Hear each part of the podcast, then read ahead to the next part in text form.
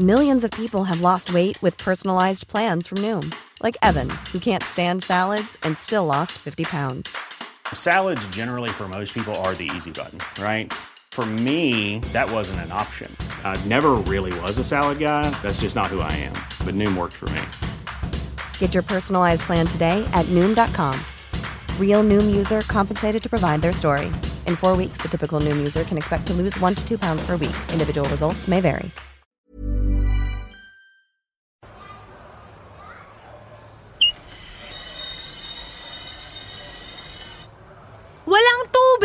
Tubig! Perwisyo na naman sa mga mamamayan. Sarap na sarap ako sa paglalaba. Wala naman akong pambanlaw. Diyos me, halos walang pumapatak na tubig dito sa amin. Umaasa na lang ba tayo sa ulan? Lagi na lang ba kami ang mag adjust sa water shortage? Bakit hindi kayo gumawa ng contingency plan? Buksan ang bypass! So ano na? Sino ang gagawa ng solusyon dito sa problema ng tubig?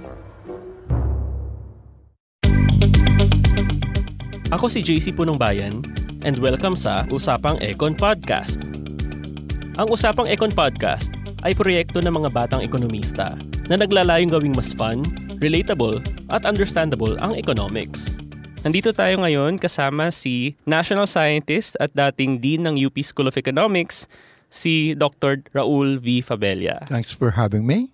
Noong mga nakaraang buwan ay naranasan natin ang napakaraming water interruptions at sa maraming pagkakataon ay nawawalan talaga tayo ng supply ng tubig. At si Dr. Fabella ay meron ng mga ginawang research dati at very familiar siya dun sa issues ng water sector. Kaya nagagalak tayo na nandito siya isa dun sa mga issue na pumapaloob dito sa water crisis ay yung tinatawag na privatization ng water sector. At sinasabi ng iba na maaring nakatulong to or nakalalab dun sa issue ang privatization ng water uh, happened in the 1990s. Prior to that, ang experience natin was of long queues, long water service interruptions, essentially a water crisis, at a time when the customer base of MWSS was about 7 million.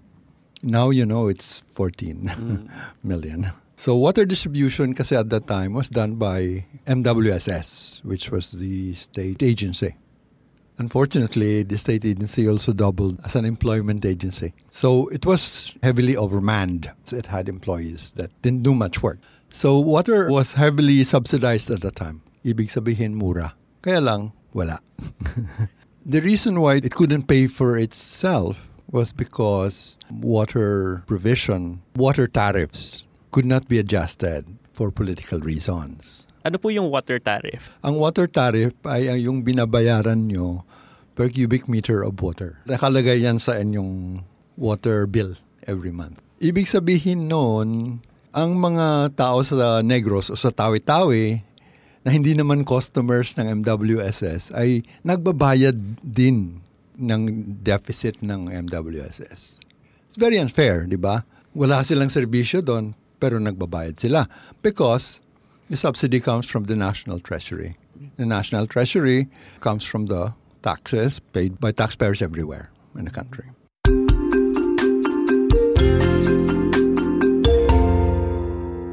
So it would sound, sir, that yung pong MWSS at the time was highly inefficient. I think highly is understatement. I'll give you an example. Non-revenue water, yung mga tubig na napalabas ng MWSS ngunit walang katumbas na bayad, it was uh, in the vicinity of 60%. Due to many things. One is just general leaks because the pipes were not being upgraded or repaired. And of course, also because of theft talaga. Many MWSS engineers had a side business. And that side business was selling water to people who should not be having any connection but are given access water illegally. So the payments do not go to MWSS, it goes to the private business. So at that time, firms and households would buy pumps. In fact, some subdivisions will mandate that you get a pump and you get the big water storage facility. Everyone was paying the price. Eh. But then since everyone was getting a pump, it was a zero-sum game. No? Ng, ng higup from the pipes. Uh, And that is, of course, cost to the households, but also a cost to the firms. So the firms and households spend money in order to cope with shortage of water. But water quality was also very poor. In fact, that started the, in a big way, the bottled water industry. Why? Because the water pressure was very low. When the water pressure is low, surrounding water will seep into the pipes. In other words, kapag binuksan po yung gripo, hindi naiinom yung tubig. Sa- Samantalang dapat po naiinom siya in principle. But people, especially the poor, still had to drink it. And those who had the facility would boil it and, uh, and drink it. People also began buying bottled water. So, pag sinabi po natin na mababa yung kalidad ng tubig noon, ano po ba yung kalidad? Pag binuksan po natin yung gripo, ano po yung asahan natin na lalabas na tubig? Minsan, natural, uh, after the rain, brown na yan kasi nagsisip in. But ang kalidad talaga ng tubig ay the coliform load. If you drink it, natural waterborne diseases could be the result of that.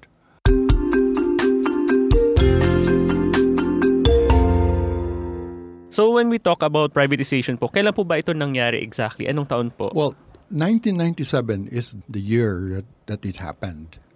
The mandate to privatize MWSS was to expire the year later, so it had to be completed. There was no incentive for MWSS to improve because the employees were protected by the Civil Service Commission. They were government employees. And whether they did a good job or not, they got their salaries. So isa po yun sa malaking pagkakaiba ng isang ahensya po na pinapatakbo ng gobyerno versus one that's privately run and operated. incentives was really where uh, everything broke down. no? But uh, President Ramos thought it cannot go on this way. We have to change the whole system. See, that was the idea. You have to change the incentive structure itself. So he went looking around for solutions. One option was to sell Metro Manila system as a block, which was too costly and too much hindi ma-afford ng stakeholders. Mm. And then they looked at concession agreements. Concession agreement is a PPP, private-public partnership. Ang concessionaire runs the whole show, but the assets belong to the government and will return to the government at the end of the concession period. So pag sinabi po natin na concessionaire, ito po yung Manila Water at Maynilad. Ito yung dalawang concessionaires na nanalo ng auction, which was in 1997. There were a number of bidders who came to the table, and Manila Water won in the east zone, and uh, Maynilad won in the west zone.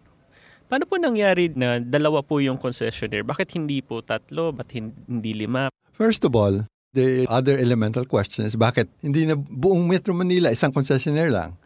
Ang framers decided that it's better to have what they then call parallel competition. They didn't compete directly with each other, but because both of them were regulated, the regulator can compare one with the other when comparing performance. So at least meron pong benchmark na pwedeng pagkumparahan. unless of course they begin to talk to each other and say let's not show up each other no but that of course didn't happen the water provision in metro manila after 1997 is governed by a concession agreement which is a ppp as well as a regulation contract so meron siyang obligations uh, by the concessionaires meron din siyang obligations by the government through the MWSS which became the regulator. So yung pong jurisdiction ng MWSS over the operations of the concessionaire. So, siya yung tumitingin sa kontrata kung maayos ba ang pagka-perform ng mga concessionaires o hindi. Kung hindi maayos, penalty. So far, natutunan natin mula kay national scientist Raul Fabella na dati, gobyerno pala ang may hawak ng distribution ng tubig sa kamay nilaan. Pero dahil naging napaka-inefficient nito, private sector na ngayon ang namamahala rito. Sa susunod na episode, ipagpapatuloy natin ang usapang tubig at sasagutin natin Sino nga ba ang dapat sisihin sa water crisis? At ano ang magagawa natin ukol dito? Muli, ako si JC Punong Bayan at ito ang Usapang Econ Podcast. Mag-subscribe sa Usapang Econ sa inyong paboritong podcast channel at i-follow kami sa aming blog at usapangecon.com at sa Facebook at Twitter at Usapang Econ. Ang Usapang Econ Podcast ay isang Puma Podcast production. Ang nag-produce ng episode na ito ay si Carl Javier. Thanks for listening.